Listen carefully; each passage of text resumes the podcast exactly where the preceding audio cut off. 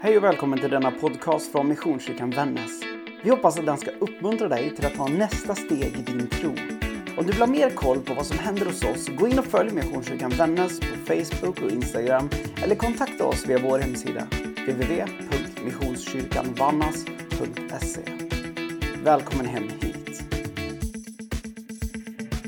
Ja, vad roligt att få vara här idag och, och hålla gudstjänst på det här sättet, men samtidigt ovanligt att hålla så här under coronatiden. Men här står vi i Pengsjögården och idag har jag fått nåden, får man väl säga, att från Pingstkyrkans sida då, hålla en predikan. Och jag har tänkt lite grann på lite olika saker, men jag såg också att texten, kyrkårets text handlade om Jesu härlighet. Och jag kommer faktiskt börja lite grann där också och sen kanske jag tar någon liten annan sak också som kompletterar. Och, eh, jag tänker på den situation som uppstod när Jesus gick upp på förklaringsberget med Johannes, Petrus och Jakob. Och, eh, det var ju otroligt det de skulle få uppleva. De skulle få se honom förhärligad. Se honom förklarad, skulle man också kunna säga. Så som han egentligen var. Och vad de ser är ju att ljuset lyser inte det lyser inte igenom honom, utan det lyser utifrån honom. Hans kläder är skinande vita på ett mycket särskilt sätt. Ungefär som man skulle kunna tänka sig där det beskrivs som änglar och så vidare. Och de ser att det lyser utifrån honom. Han var ljuset och det är ofta det som Johannes, kärlekens apostel, återkommer till. Han är ljuset. Men så såg de också flera andra saker. De såg ju bland annat Mose och Elia som stod och pratade med Jesus, samtalade med Jesus. Säkerligen om det som skulle komma, att han snart skulle offra sitt liv för allas vår skull. Och när man tänker på Mose och Elia så var det ju, så var det ju profeterna. Profeterna och eh, eh, skrifterna egentligen som de symboliserar. Så där står det bakgrunden till alltihop och nu är det snart den nya andens tid som ska träda in. Det nya förbundets tid. Och där står Jesus och de talar om hans bortgång. Och när de står där så blir det ju väldigt härligt. Och så är det ju när Jesus visar sin härlighet, för då är ju anden där. Och det gudomliga är där. Och det öppnar ju någonting som vi inte ser runt omkring oss normalt sett. Och det blir så härligt. Och eh, så att Petrus, han är ju van att fira lövhyddehögtiden. Och helt plötsligt så får han ju för sig, som han ofta får, han är ofta först i alla lägen, att faktiskt bygga tre hyddor. Och då är det ju inte åt dem, utan det är åt Mose och Elia och åt Jesus själv. Och Det är egentligen inte så konstigt. Varje gång Jesus uppenbarar sig, eller vi upplever den heliga Ande, var och en av oss, ja då vill vi bli kvar. Det blir någonting som skiljer ut sig så oerhört mycket gentemot den vardag som vi har. Allt det som vi har runt omkring oss. Det världsliga blir helt enkelt det gudomliga som träder in. Och det förändrar oss, det förvandlar oss. Så inte var det så konstigt att faktiskt Petrus ville bygga hyddor. Och så fick de höra rösten från himlen, Faderns röst. Och det var, denna är min son, den utvalde, lyssna till honom. Och den rösten hade de hört tidigare. Det var när Jesus lät döpa sig. Då står det ju att en duva sänkte sig ner över honom och så hörde de från himlen. Denna är min älskade son, i honom har jag min glädje. Och det är också väldigt stort. I honom fanns glädjen, i honom fanns ljuset, i honom fanns Guds rike. Och det finns många saker vi skulle kunna säga. Härligheten visade att han hela tiden var Gud. Han var hela tiden den som ska i evigheternas evighet stråla som ett ljus för oss. Det beskrivs ju att vi varken ska behöva en lampa på natten och så vidare, utan Jesus själv ska lysa för oss. Rent bokstavligen beskrivs det ju på det sättet. Men det finns så mycket mer i, i de sakerna, vad det innebär. Men i alla fall så står han där mitt ibland dem och det blir en härlighet. Och det stora egentligen med texten, det står det egentligen inte här i de här huvudsakligen, inte ens på parallelltexterna i Matteus, Markus och Lukas. Men i Johannes, i Johannes evangeliet, där står det faktiskt så här. Och ordet blev kött och bodde bland oss och vi såg hans härlighet, en härlighet som den enfödde har av Fadern. Och han var full av nåd och sanning. Jag tror vi ska be en bön. Jag skulle ha gjort det från första början, men, men jag kom så in i texten så jag ber en bön nu. Herre, jag tackar dig Jesus. Tack för ditt ord som är levande och verksamt och tränger djupare och längre in än någonting annat. Herre, tack att du välsignar de här orden som vi har läst och kommer att läsa. Och tack att du hjälper mig att förkunna med din Andes ledning. Berör var och en som lyssnar. Kom med din härlighet över var och en. Och uppmuntra, trösta, styrk, ge kraft, ja, ge visdom. Herre, din kärlek också. Jag ber så i Jesu namn. Amen. Det står ju som Johannes, kärlekens apostel, beskriver det att Jesus också var fylld av nåd och sanning. Och det är, det är så tydligt att det här mötet som de hade med Jesus när han blev förhärligad, det påverkar dessa tre på ett väldigt särskilt sätt. De beskriver det så ingående och så djupt.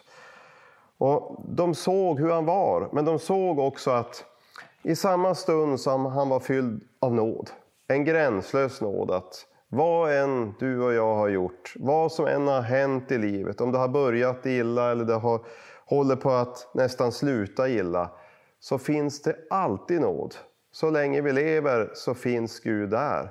Och om jag öppnar mitt hjärta så kommer han försiktigt bakom hjärtats dörr och träder in och håller måltid med oss, som det beskrivs.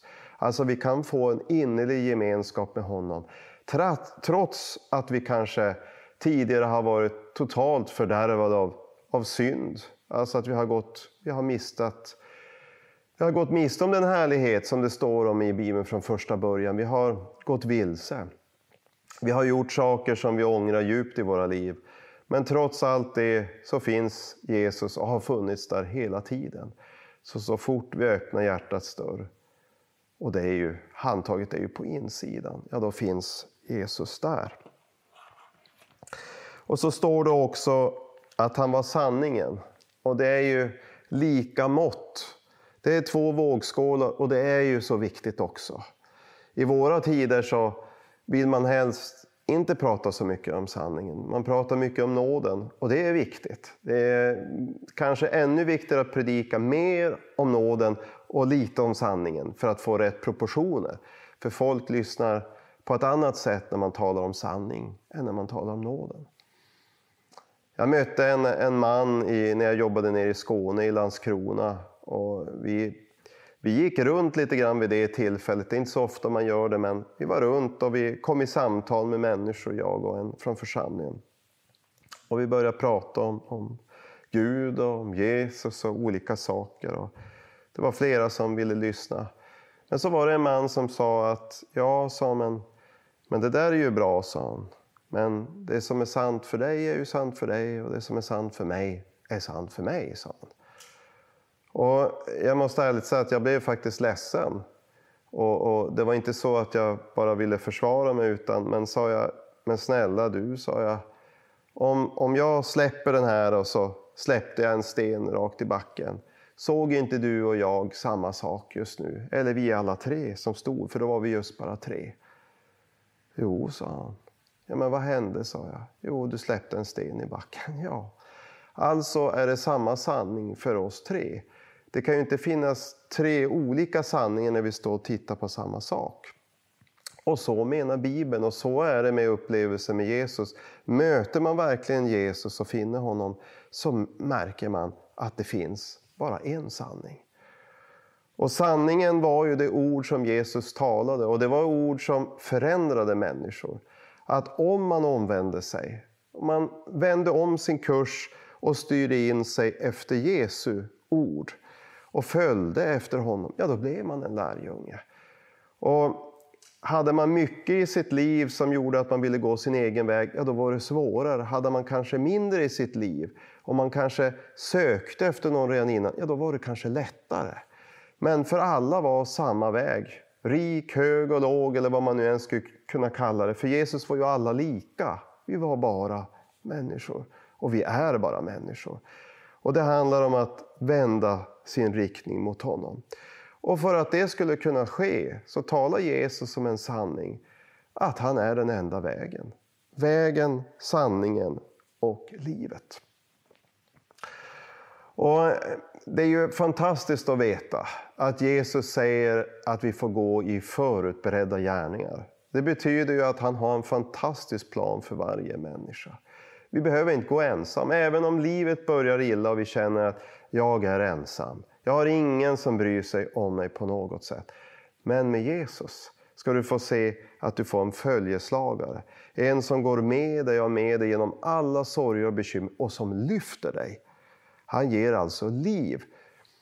Paulus, som, som eh, var en hård man från början men som mötte Jesus, han sa jag var som död.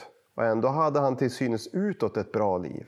Kanske ett rikt liv också på många sätt. Men när han mötte Jesus så upplevde han att jag var egentligen död. Det var dött här inne. Han var hård i sitt hjärta.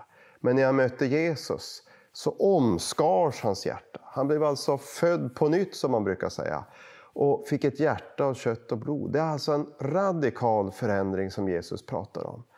Och det sker genom ordet och genom anden.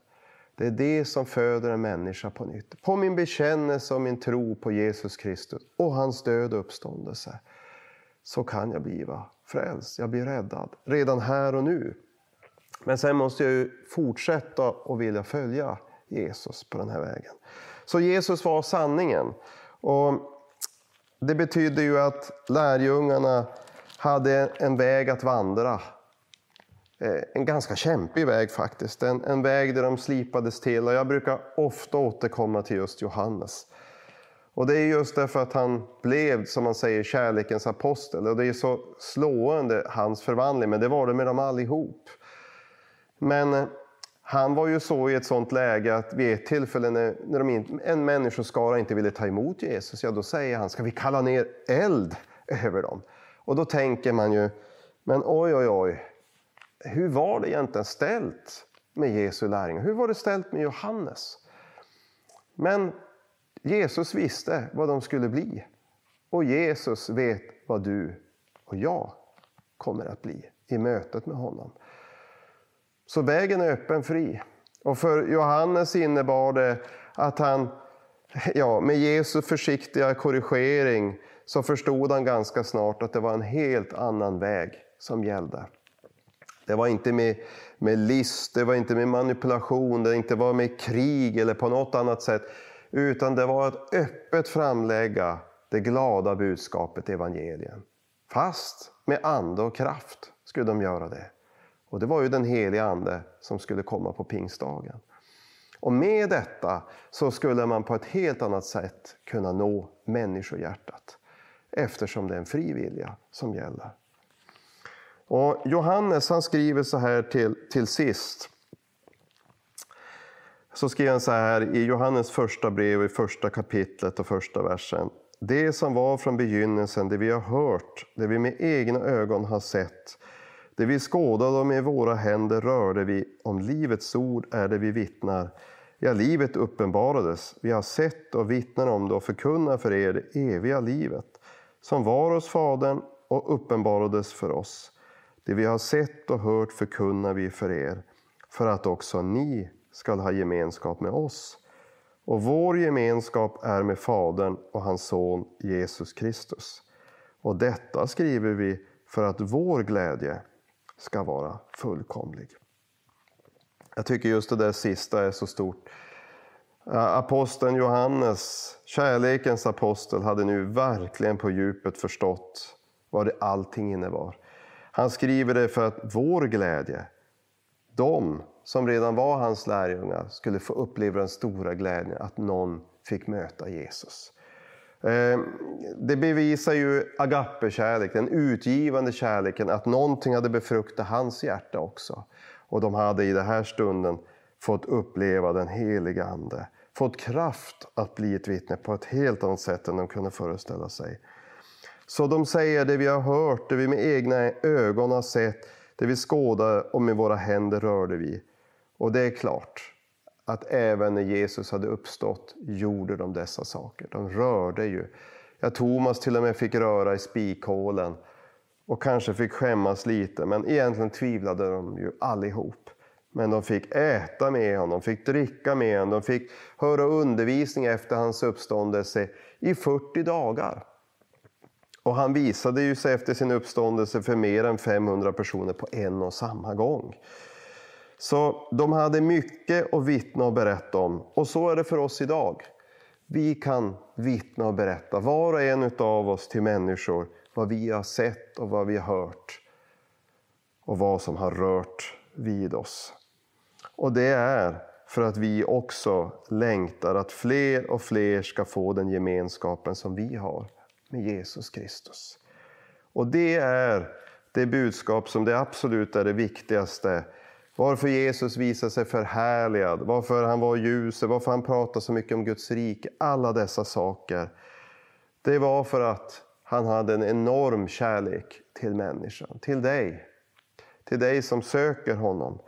Det är säkerligen många av er som, som lyssnar på de här mötena som redan tror. Och då är vi i ett annat läge. Då får vi vara de som vittnar och berättar till andra så de får del av glädjen. Men det kan också finnas du som absolut inte på något sätt tror, inte har funnit honom än, men är fundersam, tänker. Du kanske är agnostiker, alltså du vet inte. Och i sådana fall så uppmanar jag dig till att söka Jesus och också söka upp våra församlingar. Kom så ska vi berätta och vittna för dig. Vi kan också be tillsammans med dig så också du får uppleva den gemenskap som vi upplever med Jesus Kristus. Amen.